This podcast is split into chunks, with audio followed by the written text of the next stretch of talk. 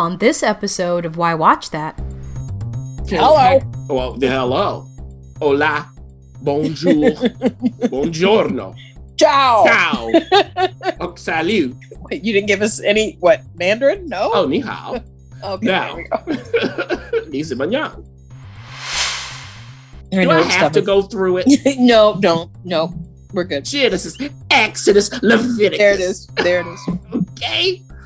Anyway, I mean, he was Boo Radley next. Yes. So A that's it. Wolfgang Puck is on there. Let me get my six dollars. Who cares about the Mandalorian or any of the Marvel movies? We want Wolfgang. Star Wars, Schmar Wars. We talked about Prince, but did we talk about Eddie Murphy? Uh, Remember that album that he released? Yes. Raph? my Uh-huh. girl likes to party all the time. Yeah. Why Watch That as a podcast featuring the critic And referee who go head to head on a quest to discover the best movies. and TV shows Hollywood has to offer. Expect the unexpected from the critic. While nothing gets past the ref, We do all the work. so you don't have to. Welcome, to Why Watch That.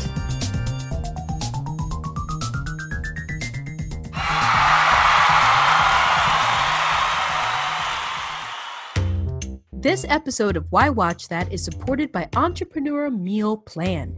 It helps leaders and professionals feed their bodies and businesses well. You know, Critic? I got a Mm. chance to attend a wonderful event by EMP here Uh-oh. in Los Angeles. And it was so amazing because Brandy Cochran was able to gather people from all sorts walks of life. We were able to gather together, have real talk, and some real good food too. It Mhm. was a hit. It's food for the soul and the body, which is so hard to find. So, if you want to learn more about Entrepreneur Meal Plan, whether you're an entrepreneur or not, go to entrepreneurmealplan.com.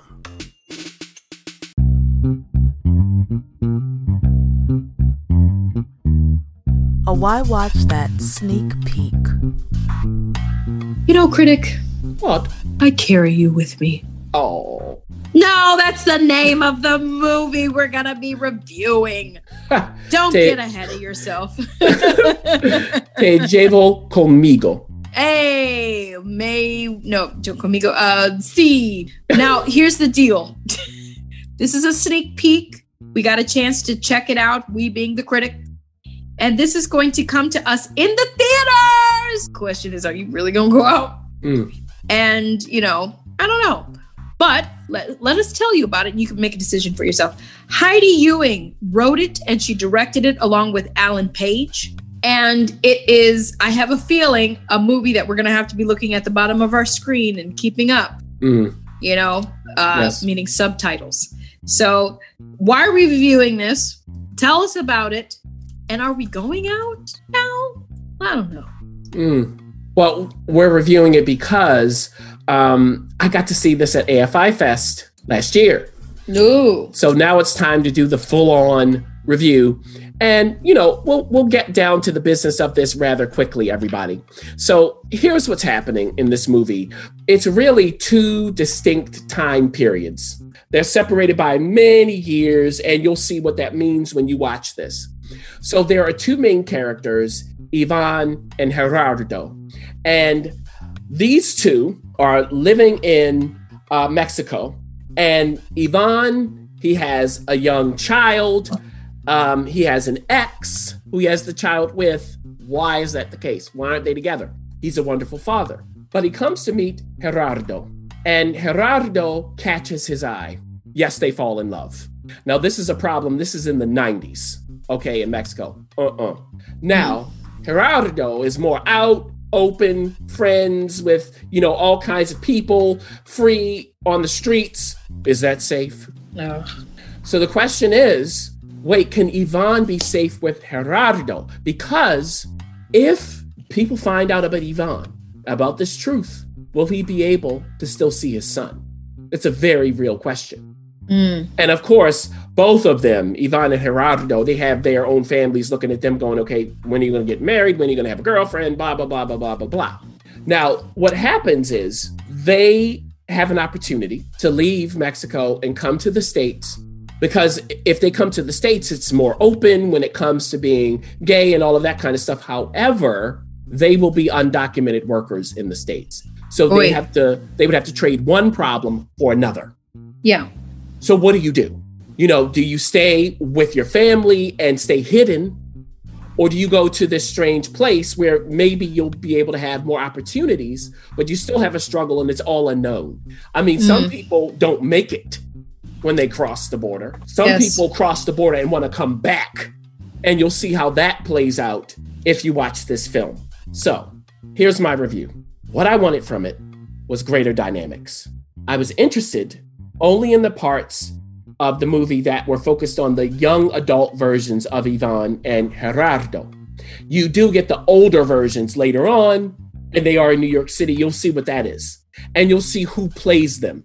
Okay. I think I might not give that away. Who plays them? Because watching, I was like, wait a minute, is that who I think it is? So you'll see what that is. Now, it is watchable. It's not bad at all. It just needed stronger construction. Because when you have this kind of film ref, you, we've all seen this, when the film floats from one moment to another, you know, we're floating around. You know, they say in their description, tree of life and moonlight. Okay. All right. If you have that kind of movie, well, then every moment has to build emotionally. It has to build. In this case, that doesn't happen fully because there are too many moments that are naturalistic yet flat. It's naturalistic at the expense of poetry, which is what Tree of Life and Moonlight does. Now, this is directed by documentarian, Heidi Ewing. So that might explain some of that. So, this is uh, Heidi's first time doing this kind of fictional presentation. But is there any documentary parts to it? That is a question. So when you get to these later parts with Ivan and Gerardo, it's it's not as revelatory as they might want. Uh, now, I will say that there again are moments that work. Overall, does it really snap into place? Does it soar? I can't say that. I do think it's a worthy story. I do think that it has a well developed atmosphere. It just never quite takes off because it's not punctuated with the beats that we need to land the lyricism itself. So you if you're seeing Tree of Life, you're seeing Moonlight. I didn't really think of either of those when I was watching this. I get where they're going. So I will caution you on that.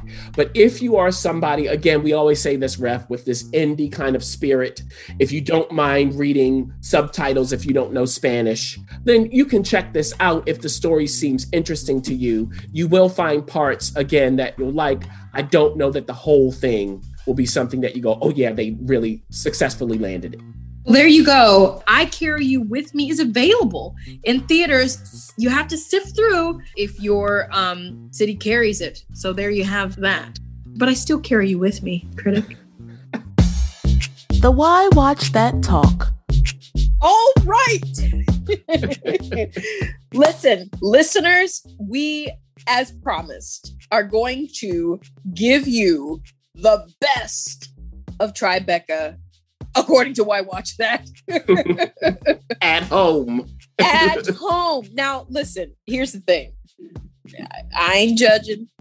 You ain't judging. Mhm. You know, Tribeca every year is in New York. You're based in New York, but you really found this festival to be completely accessible at home to your liking. So, just like Sundance this year, as well as South by Southwest, and maybe some others this year, it looks like this may become some form of pattern for Mhm. these big major festivals offering the digital Yes. the digital experience of the festival. Now, unlike Sundance, Tribeca is more of a grittier, boots on the ground Mm. kind of festival when it comes to its selection. Again, this was started by, famously started by Robert De Niro and his business partner.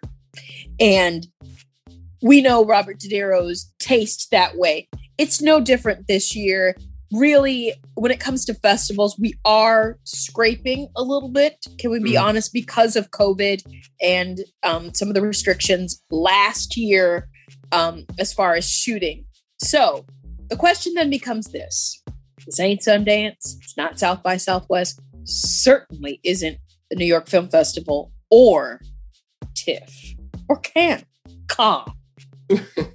what is Tribeca Film Festival to the critic and did it deliver this year? Ooh. Mm. Did it bring the underground edge, is what I want to call it. That underground Yeah. edge. You don't, you really don't know what this movie's going to do. If it's, or the doc, it could either go great or it could plummet, but it has done both. It's delivered both. What is Tribeca to you? And did we get that this year? And then we'll dive in real quickly um, to some of the things that you enjoyed and some of the things you're kind of like, oh, I don't know. Hmm. Yeah, that's actually that's of course a great question. You know, it, it's like it's a New York Film Festival. I would say for New Yorkers, meaning this: if you're a New Yorker, you're used to walking around and just finding a place, walking in and seeing what it's like. Now, it might be a hidden gem. It might be something where you go, okay, let's get out of here quickly. So, like that's kind of Tribeca. It's giving you those kinds of selections where you you know, you go in, you introduce yourself, you kind of hang out with the movie, and you see whether you like it or not, and then you get out. And especially at home now, you can get out rather easily. Okay, I'll tell you that. So the things I'm going to talk about, Ref, are the films I finished. Okay. So any of the films I didn't finish, we won't talk about. Um, of course, here at this festival, they had In the Heights before it was on HBO Max, which we reviewed. Uh, the closing night was No Sudden Move from Soderbergh, which will be on HBO Max at the beginning of July. So we'll come back to that later, but they were not available at home. So not everything that Tribeca had in person was available at home. But guess what? I'm at home. and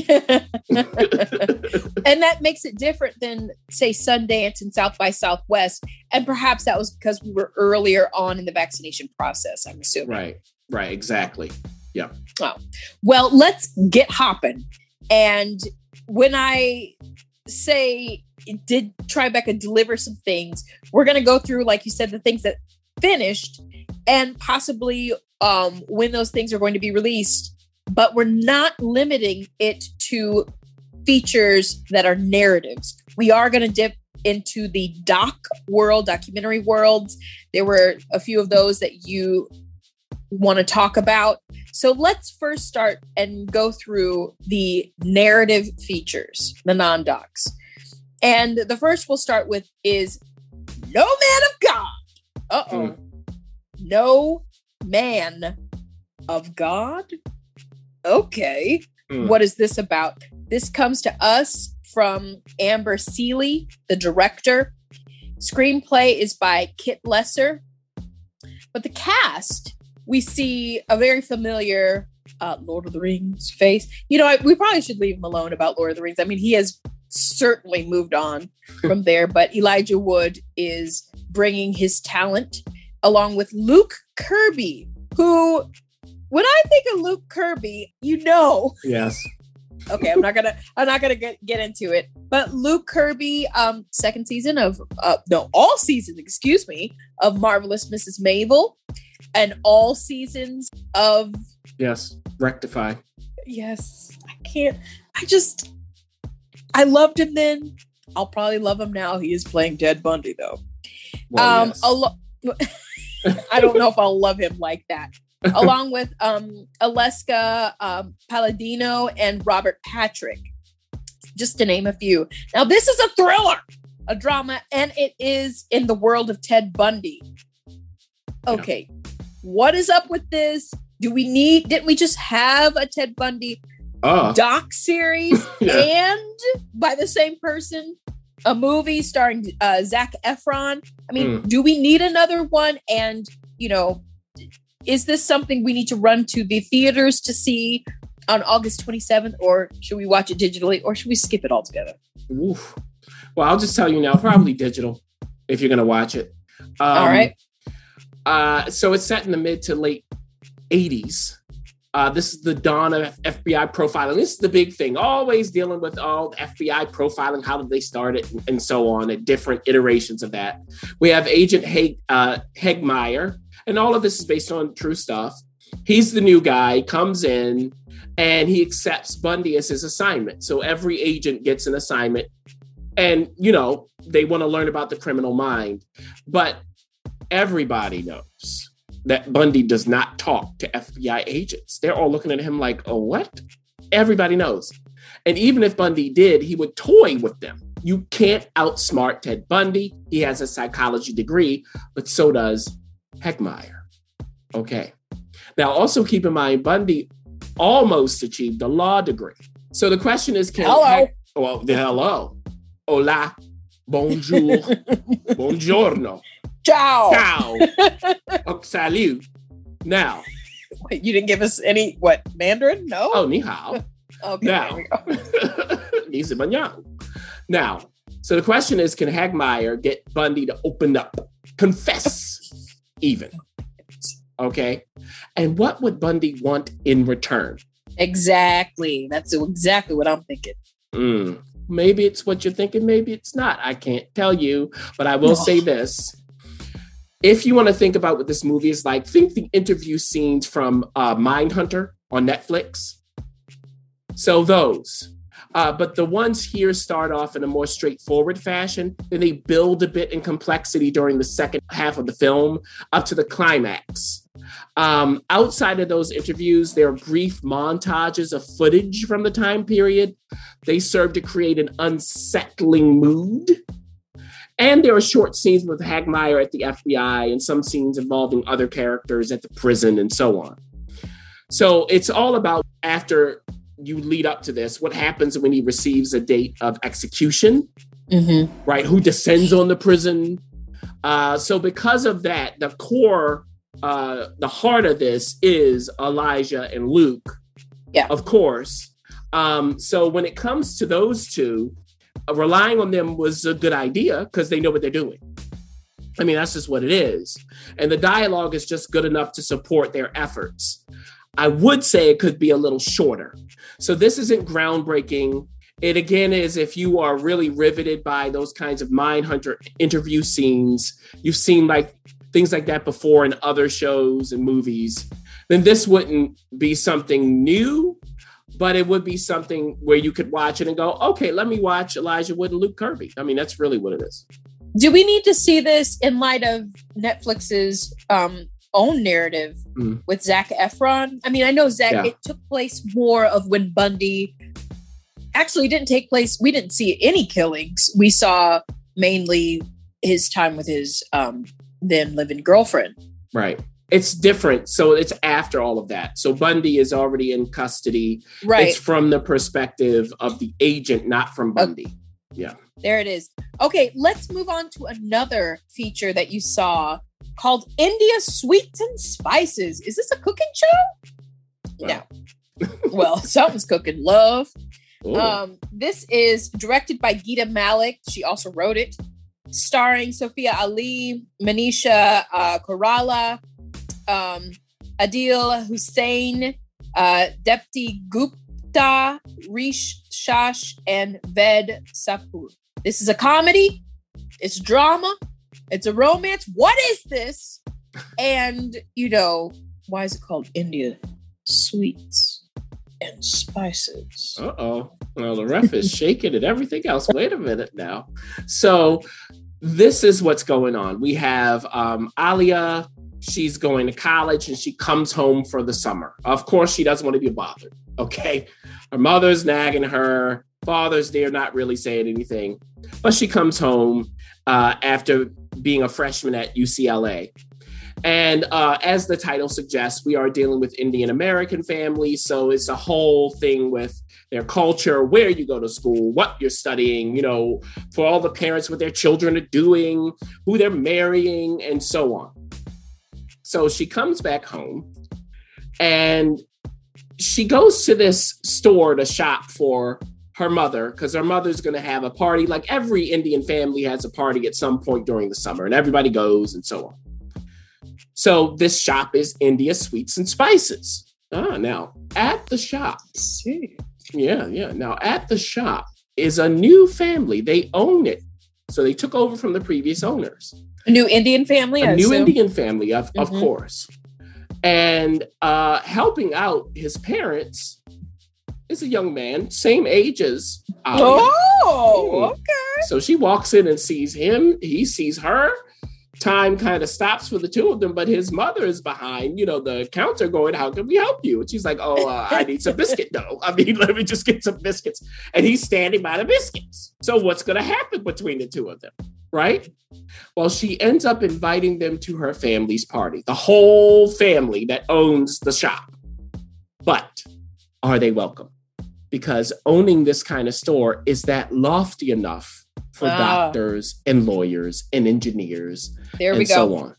How will they be received? And as you go through the movie, we're dealing with, of course, opposite sides of the tracks here. With this uh, budding love is a rival. Okay. And as we move forward, as these families start to collide, secrets are revealed about everybody. Secrets and lies. And some of the questions are should you have an arranged marriage or not? Right? These are questions that pop up. What are the sacrifices that come with that? And in the end, who's with whom? What do we know about everybody? And so on. Now, you mentioned, Ref, those three different genres comedy, drama, romance. I would say this works better as a rom com. It's not quite sturdy enough to support its dramatic moments. Like I couldn't go there with it. It felt like I was watching TV. Um, They were and- pushing. yeah, exactly. Yeah. Almost lifetime, but a little better. Almost in those dramatic moments. Yeah. But now this isn't available yet, but if it is, what I would say is if it's the summertime or it smells like summer or you want summer feel, viewing it from home during the summer, like a lot of those rom com moments, if you like that, you'll go, oh, okay, let me just go away with them and be fine with it. Is it fully polished? No. But I did like the tweak of the Indian uh, family storyline with this. And that's why I finished it.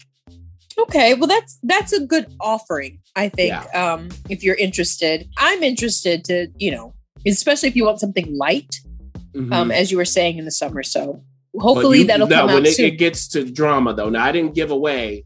There's some Oh. connections in the movie of people and pasts and things like that. oh, they go there. They yeah, not like oh we have to really buckle down, Okay. but there are some issues in the movie, and I don't know that they handle them in the correct way all the time.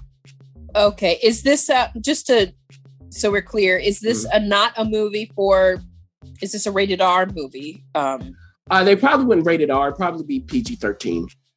Okay, Yeah. there we go. That's Mhm. good for our listeners to know. Yeah. All right, now let's move on to when I look at this cast. I mean, good gracious.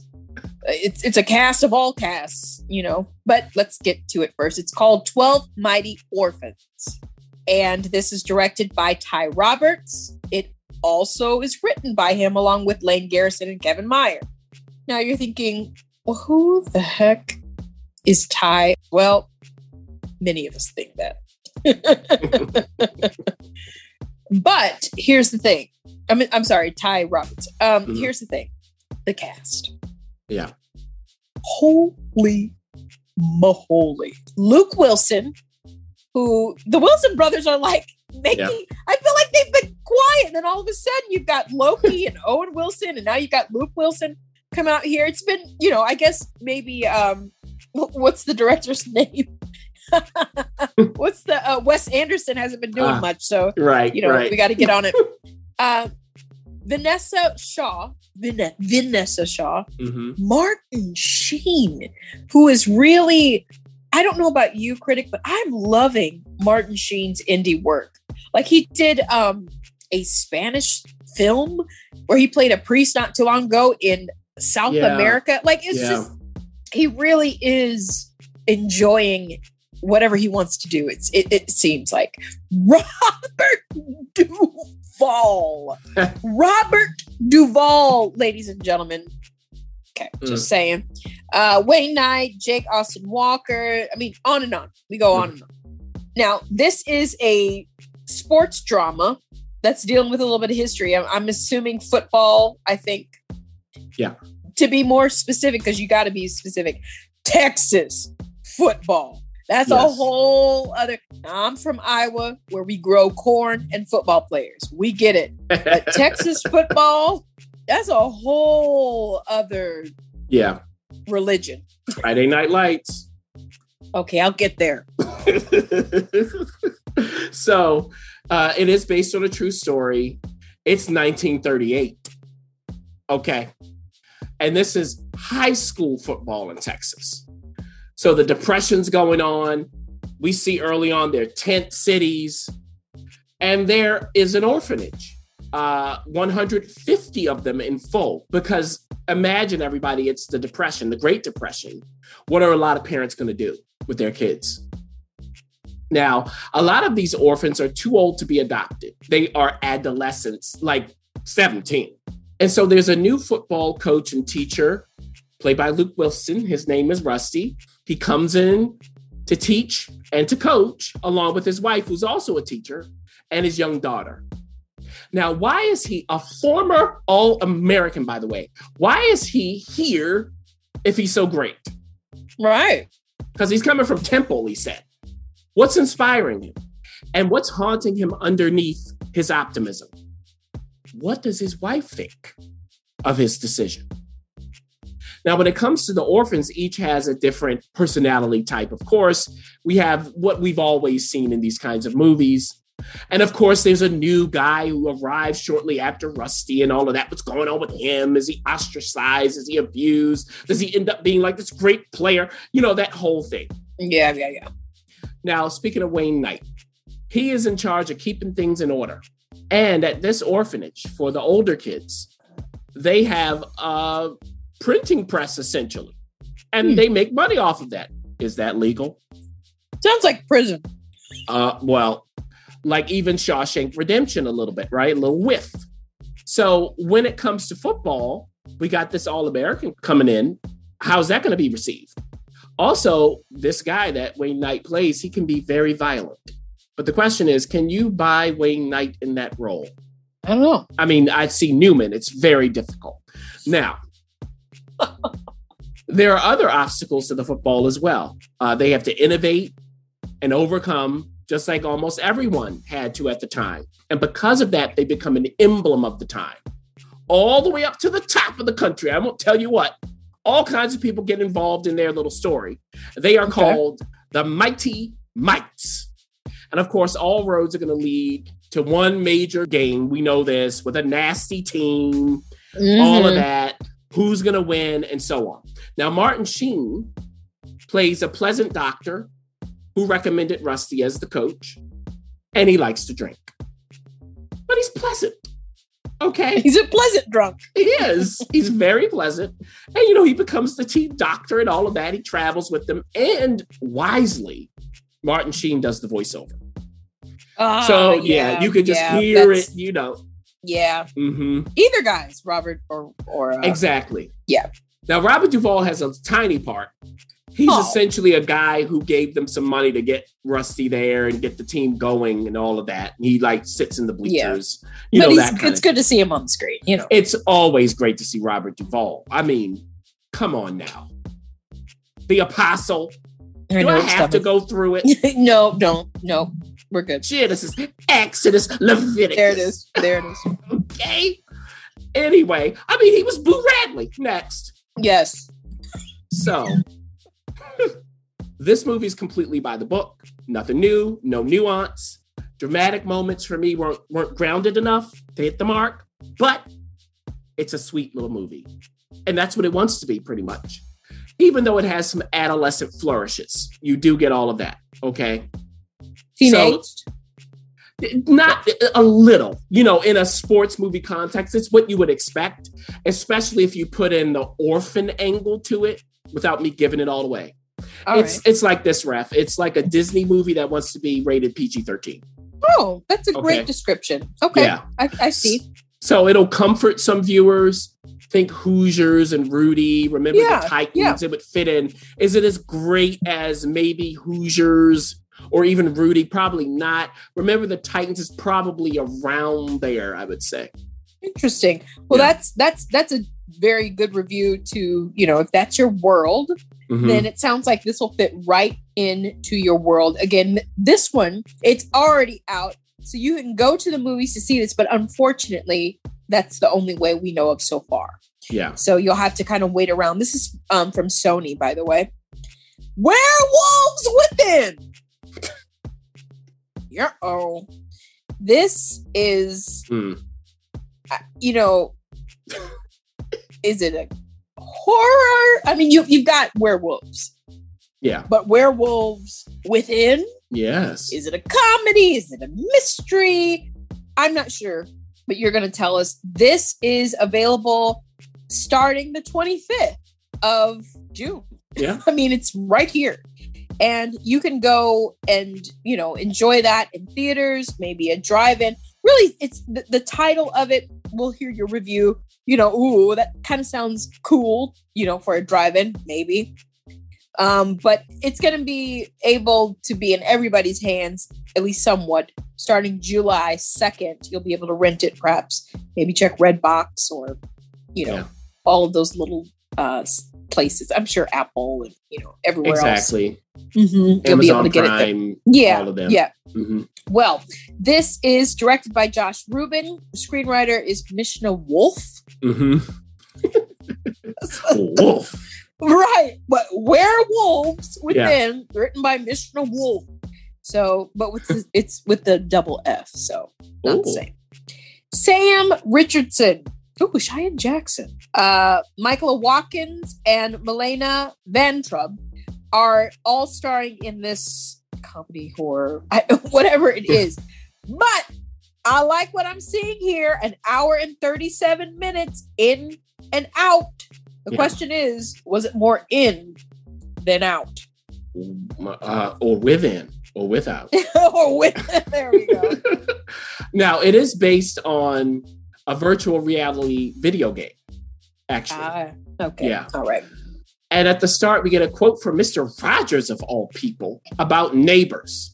But I'm gonna tell you, Mr. Rogers never been used like this. I mean, you have the horror music and all of that going on with Mr. Rogers talking about neighbors. So you're like, maybe I don't want the neighbor. Will you be my neighbor? No. No.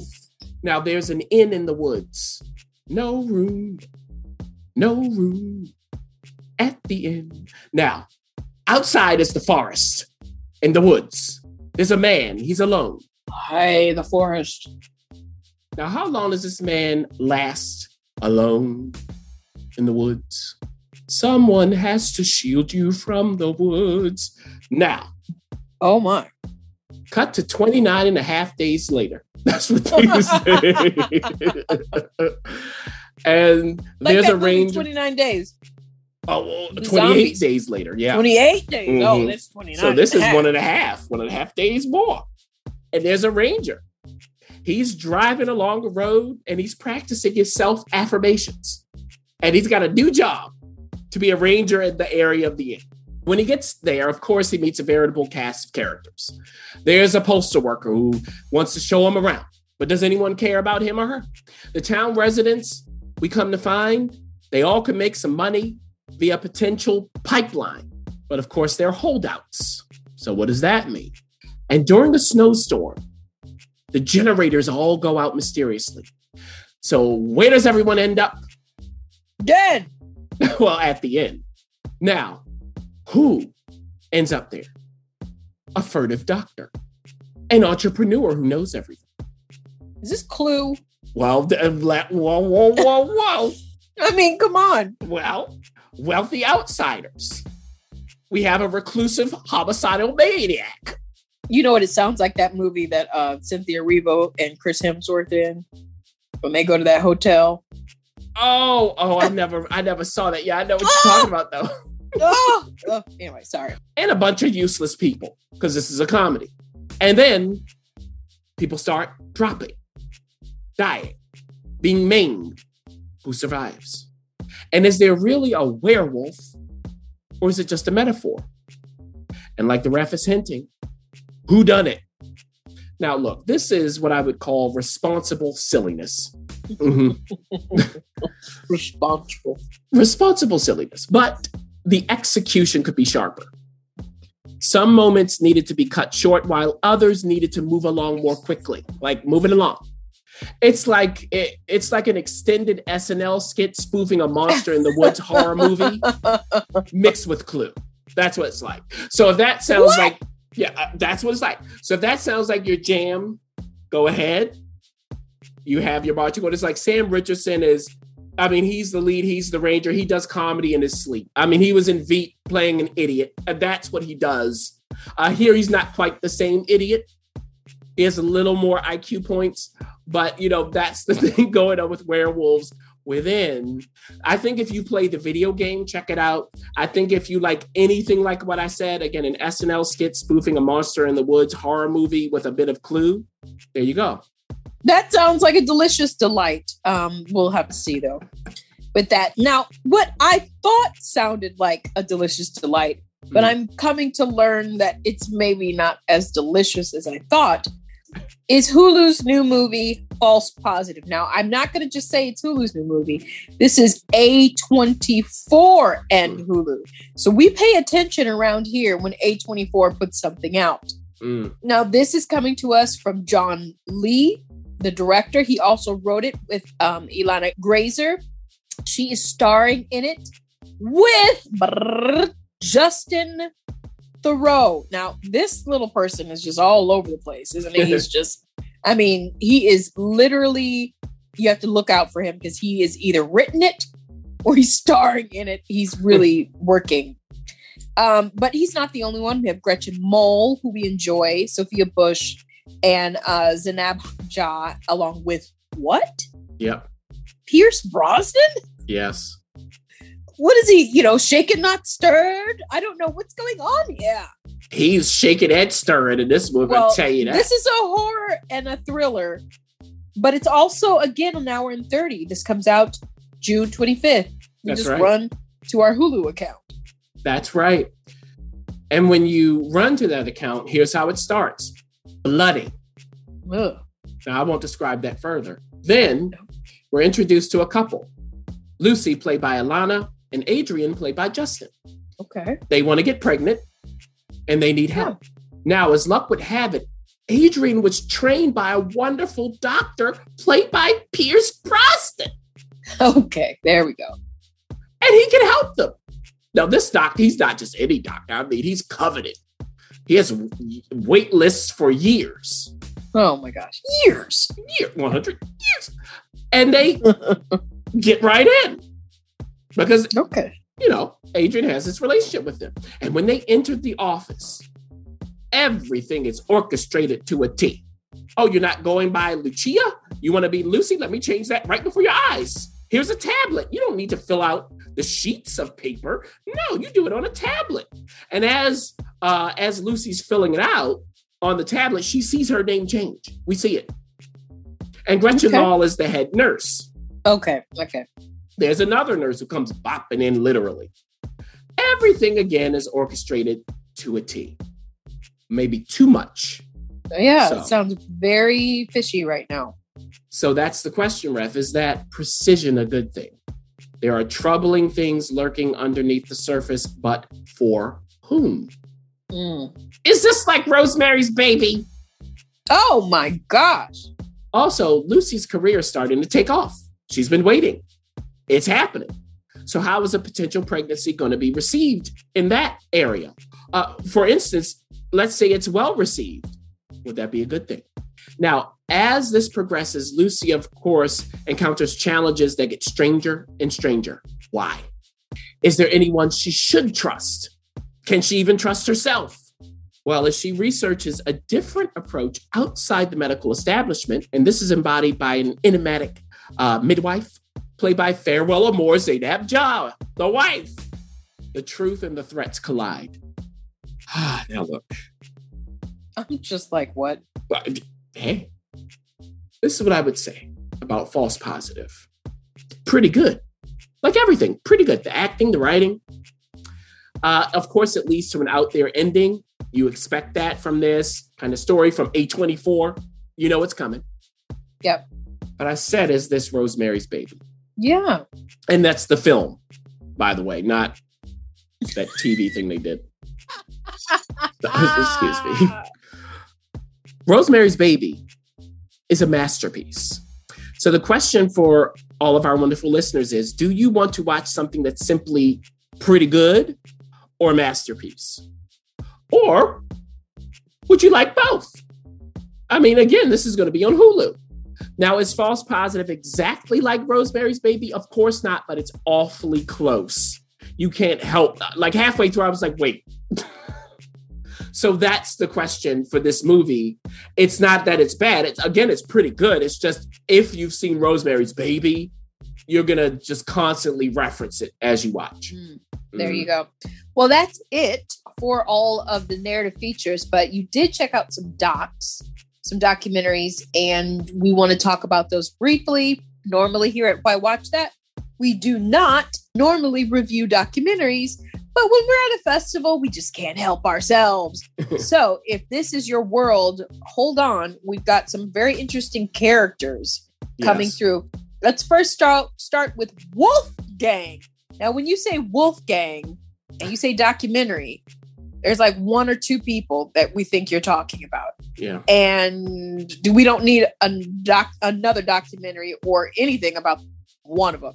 So I'm thinking you're talking about Wolfgang Puck Yeah. and not the other Wolfgang. Mm. Um, we, we- you know, pop on a CD. Um, this is coming to us um, um, from Disney Plus, so you'll be able to check that out with your Disney Plus membership. I hardly think this is something you're going to run and immediately take out a subscription. You know, I I, I just can't Yeah. imagine this is going to be the, the tipping point uh, for you to take out. A That's it. Wolfgang Puck is on there. Let me get my six dollars. Who cares about the Mandalorian or any of the Marvel movies? We want Wolfgang, Star Wars, Schmar Wars. So, but here's the beautiful part about it. This really is an area where Disney Plus can shine if they go down this particular avenue because how much how many cartoons can parents watch Yeah. um, before they want to take full advantage um, between you know between the Marvel TV series and while they wait for the next Mandalorian. Now again, this is obviously about Wolfgang Puck. It is directed by David Gelb. Um, you- it's written by you know Brian McGee, but unfortunately, you know the writers for docs don't hold the same prestige as a writer for a feature. So you know we'll see how that pans out. And you've got people like culinary giants Yeah. coming in and t- talking on his behalf or talking about him. Really, both of us are foodies. We both lived in New York and currently still do. Um, I'm in LA. I mean, food, food, food, glorious food. Oh. Holy crap, they're talking about Wolfgang Puck, who's kind of like the granddaddy. You know, there was Julia Child, hmm and then there's Wolfgang Puck. Yes. You know, there's Jack Pepin in there, but Did you Wolfgang write this Puck- documentary? No. Because you, this I- is exactly what it does. Yeah.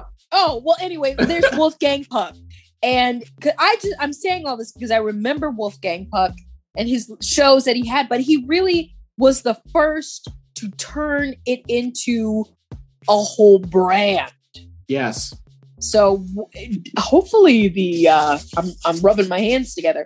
Hopefully the documentary will talk about his food. Mm. well, it largely is about what you talked about, Ref, how he came to be um, a chef, first of all. I mean, Okay. growing up in Austria, what was his home life like? Yeah. Whoa. I'll tell you this, he wanted to get out as soon as possible. So much so that his family couldn't locate him when his mother was ill, Oh boy. So he was he bounced. gone, you know, learning how to be a chef because his stepfather essentially told him when he first left, you'll be back and you're not going to make it. Oh, that's terrible. Yes. So now, now Wolfgang loved his mama. Stepfather, eh, he had a sister so as much. well. yeah. So he was like, I will never be back. I'm gonna make my name for myself, and you won't see me again. Wow. And that's what he proceeded to do. Now, were there Boy, did he make a name well, yes, where there fits and starts, of course, and you'll see that he builds up, builds up, builds up to having his own restaurant, Spago, in LA, with the woman who becomes his wife. What's that relationship like? How much did she have in regard to input? A lot. Yeah. And how did it become the place for Hollywood to dine? So that that's the question we see that. And then because of that, he gets to be on TV. If you are in the good graces of Hollywood, at some point somebody's gonna be like, you need to be Yep. on television. Let me bring in the head of a network and you can feed us and we'll get this done. Good morning, America. Yeah. Okay, so we see how that happens, and then he explodes. Because, like the ref was intimating earlier, he really started the celebrity chef culture we now have. Yeah. Julia Child wasn't considered that, unfortunately. No. No, she didn't have pots and you know, like just on Yes. and on. Exactly. So, you know, he was the first person to do this. I mean, the Food Network has to say thank you. Excuse me. Yeah. Excuse and me. everyone else. Now, Every celebrity docu- chef, yeah. Yeah. Now in this documentary, they're like, look, the man can cook. and people act like Right. I remember in the 90s when I wasn't living here in New York. Oh Lord, you just we dated. I remember in the nineties. My family, we would we would get Wolfgang Puck frozen pizzas. We would get them. his his prepared food was delicious. I'm sorry. Now see see how uh, astute and learned the ref is. His prepared food. Well, I mean, you know what I mean. Like It's, it's accurate. It's just none of us went to a restaurant. I mean, nobody Yes. flew out to you know, no, not us. No. Okay, no. not in the nineties. I remember that, and it- it's just so you know everybody thinks, oh, he's the guy who cooks for the Oscars, that kind of thing. So when I was watching this ref, because David Gelb, uh, that's uh, excuse me, Chef's Table on Netflix.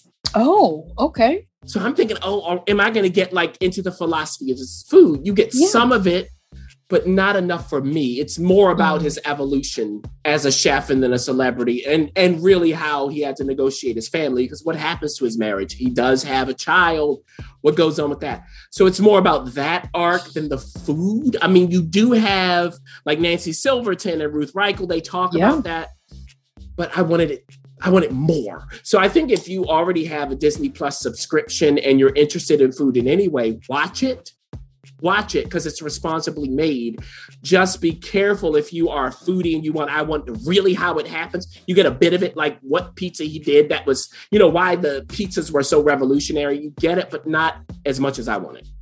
Okay. Well, you know, there that is. I mean, some of us are foodies and some of us like to, you know, really dive deeply into the world of a chef. So there it Yeah. is on Disney Plus. What a great angle Disney Plus could have on that when it comes to, you know, food. Yeah. Let's move on to another doc, The Lost Leonardo. Now, whoa. Whoa.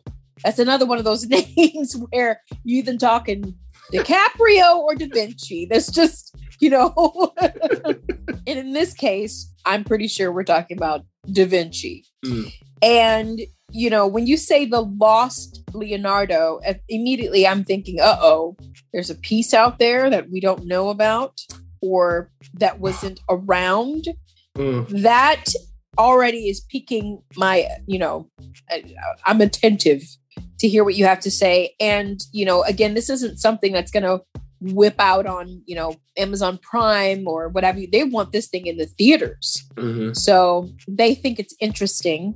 It comes out august 13th so that's the end of the summer. Mm-mm, there's a Hmm. clue there and Andreas uh, Koefoed directed it. He wrote it along with a number of other people. I'm assuming we're going to hear from a bunch of experts, a bunch of of art experts, Mhm. museum heads, and all these other you Yep. know philosophers and historians. FBI. Oh, fly, McFly. So okay, well now we're getting into something interesting. I I'm thinking it's I see here art thriller. I don't I don't know if that's really something we want to call it, but there you go. Uh, well, does it reach thriller Right. Yeah. Thriller, Um, thr- thrillity. yeah. It starts off uh, introducing what they call sleeper hunters in the art world. So, what are these people? They go around seeing what kind of art is available for auction for cheap that might be the big one. Oh, okay. So, if they can get it for cheap, they can then sell it for a huge multiple. put somebody on the mark or, you know, like Uh, Yes. So, you know, just keep this in mind, everybody. The art world is sleazy, it is slimy. Don't let these rich people fool you. I've seen more than one documentary on this. If you want to put your money in art, good luck. It better be that you like the artist and you're supporting them. It better not be you want it as an asset, unless you really know what you're doing. And I hmm. guarantee you, you don't. Now, with that said, lovingly. So we have these sleeper hunters, and one of them, there's like in in Florida somewhere, there's this painting up for auction for like a little over a thousand dollars. He purchases it because he thinks it's a lost Da Vinci. oh, uh, okay. Exactly. So how do you even prove that it would be from Leonardo da Vinci? You got to pull in all kinds of experts. You have to have the thing restored, number one. Come on. Who, who's going to do that? And then you got to have a buyer. How can you get the auction houses in on this? Because you need them and they need you. We find out. So don't think of auction houses as, you know, just these wonderful people in cloistered, uh, you know, places waiting for the art to come to them. No, they will go out and get the art. So you Ooh. see all the wheeling and dealing. And then the thing is, maybe it is the lost Da Vinci masterpiece Get out. and it here. does have a connection to the Mona Lisa. I won't tell you how. But some people go, it's a fraud. I mean, Russian oligarchs are brought in and all kinds of Oh. stuff here. You don't want to mess with a Russian oligarch. No, Okay. I don't want to mess with anybody. Uh, no, I'll tell you that. So, in the end, the question is where does this piece of art end up? Not only whose possession, but the provenance. Is it real or not? Is that settled or not? And what's the fallout of all of that? This is what I would say. Okay. If you really like the art world stuff, watch it. However, there's another doc called The Art of the Steal. Now, be careful. There is a narrative film called The Art of the Steal as well. Not that, the documentary. That's about what a scandal that happened in the Philadelphia art scene. I found that more surprising and better than this. Okay. But if you like this kind of thing, you get characters and you get to learn about the art world and why you should stay very far away. Well, this, you know, you really have to figure out what you're going to do here because this is only available in the theaters Mm. at the moment. So, you know, is this something you want to go to the theater? Um, Yeah. And, and again, it's only for our New York and uh, LA listeners Mhm. on the 13th. So everybody else has to wait and find out how it can get into your hands. Sounds like something you would want to wait until Mhm. it hits your streamer. That's so right. let's end this wonderful deal with Tribeca with who we all should end things with. I mean, I mean, what a way to end the festival. Listeners, She's all right. yes. She's all right. That girl's all right with me. Yeah. Oh, okay. if you don't know who that is, you're about to find out.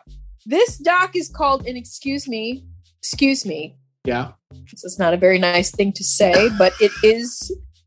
It's bitchin', the sound and fury of Rick James. I'm not repeating that.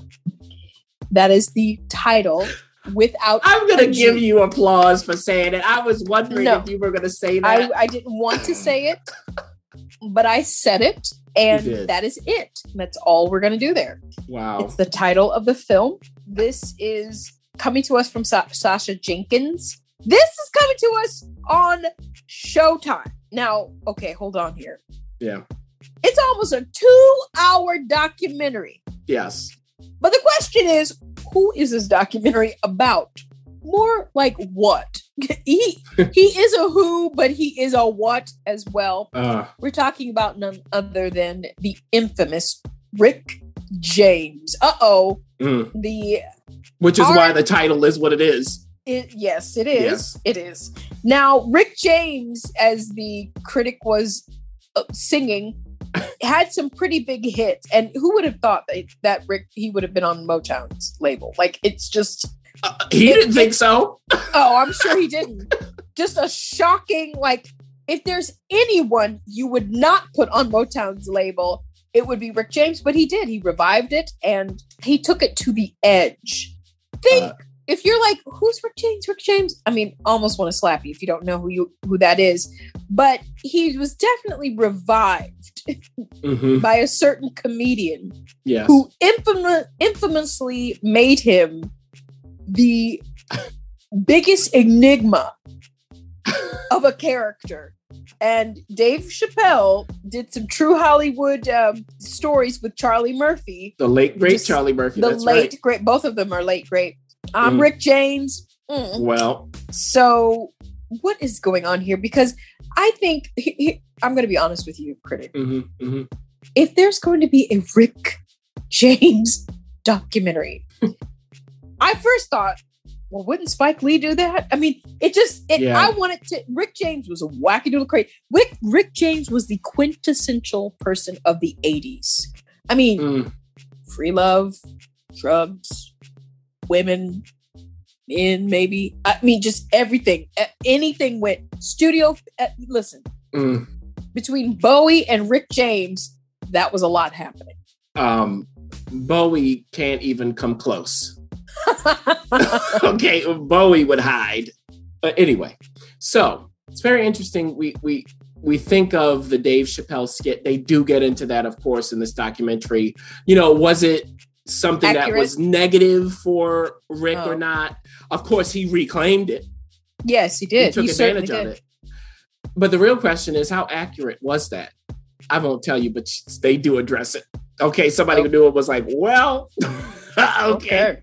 Now it starts the documentary with Rick James' daughter. You know, in current time, he has passed. She's going through some stuff that they had in storage that was at his house. So you start there, you're like, okay, and then they go away from the daughter. So you think it's about to be her, you know, we're tracking her through, you know, his life story. No. Why? Now they do come back to her later and her mother. Hmm. So then we're shuttled back in time to uh, where Rick James was raised, Buffalo, in the great state of New York. I did not. I didn't know he was a New Yorker. Yes, yes, he is. And if that. you know Buffalo, you go, oh. yeah.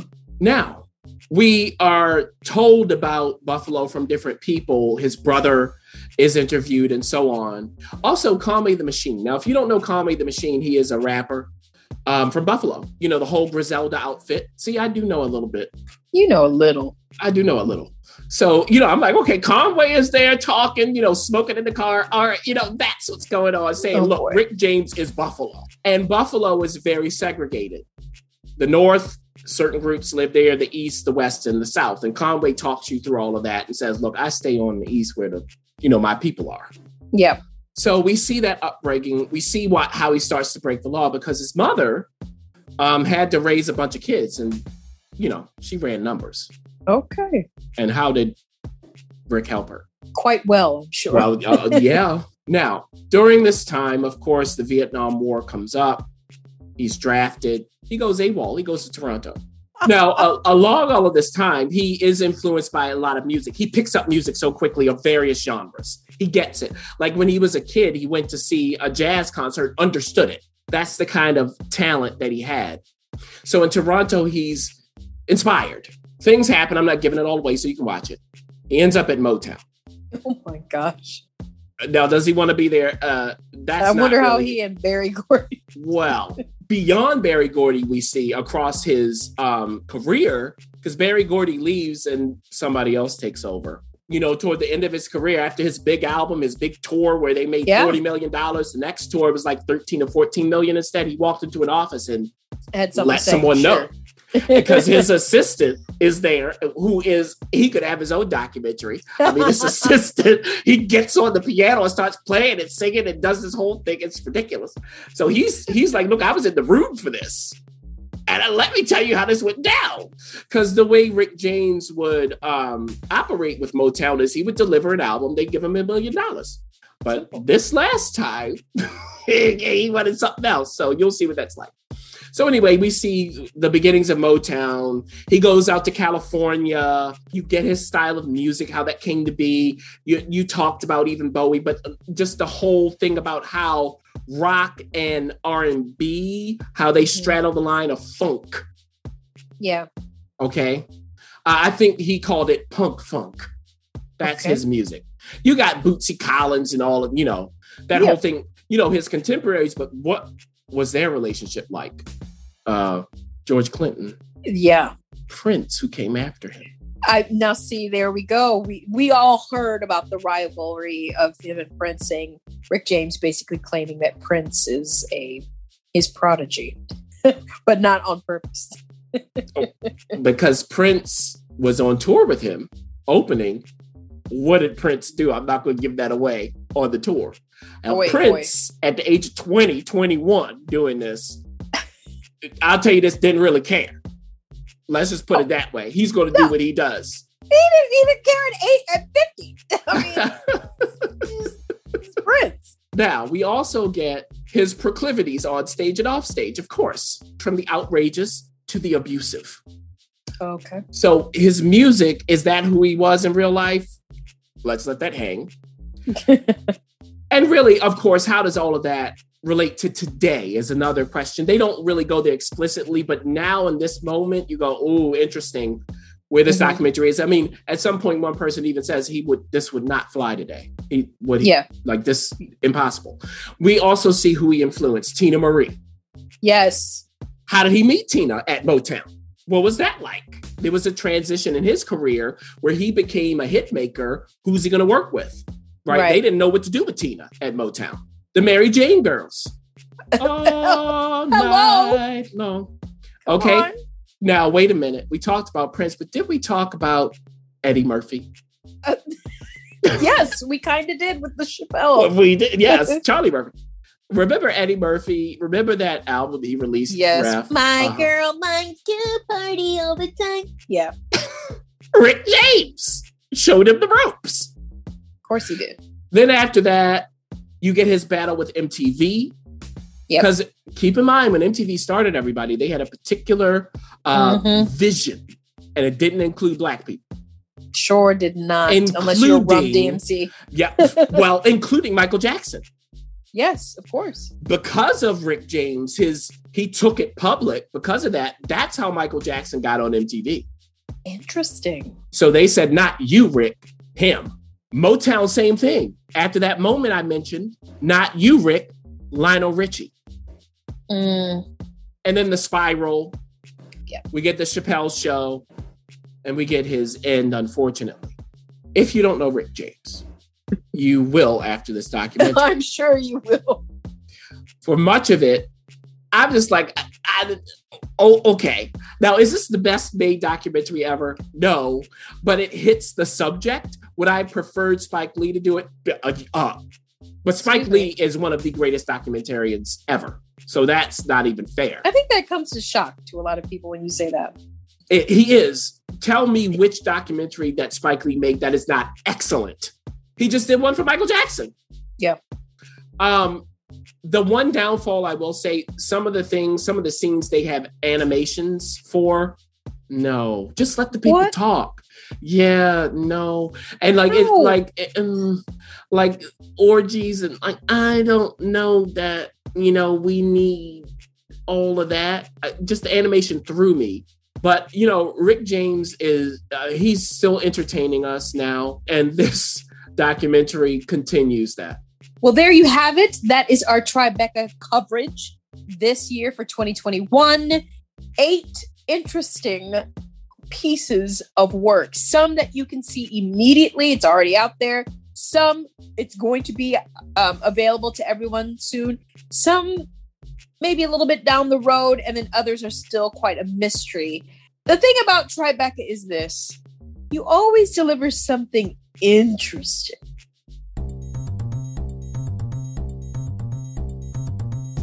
Thanks for listening. For additional resources, visit whywatchthat.com. Good idea, and we'd love to hear from you. So go ahead and leave comments, feedback, and you can rate us on iTunes. We'll see you next week. See you.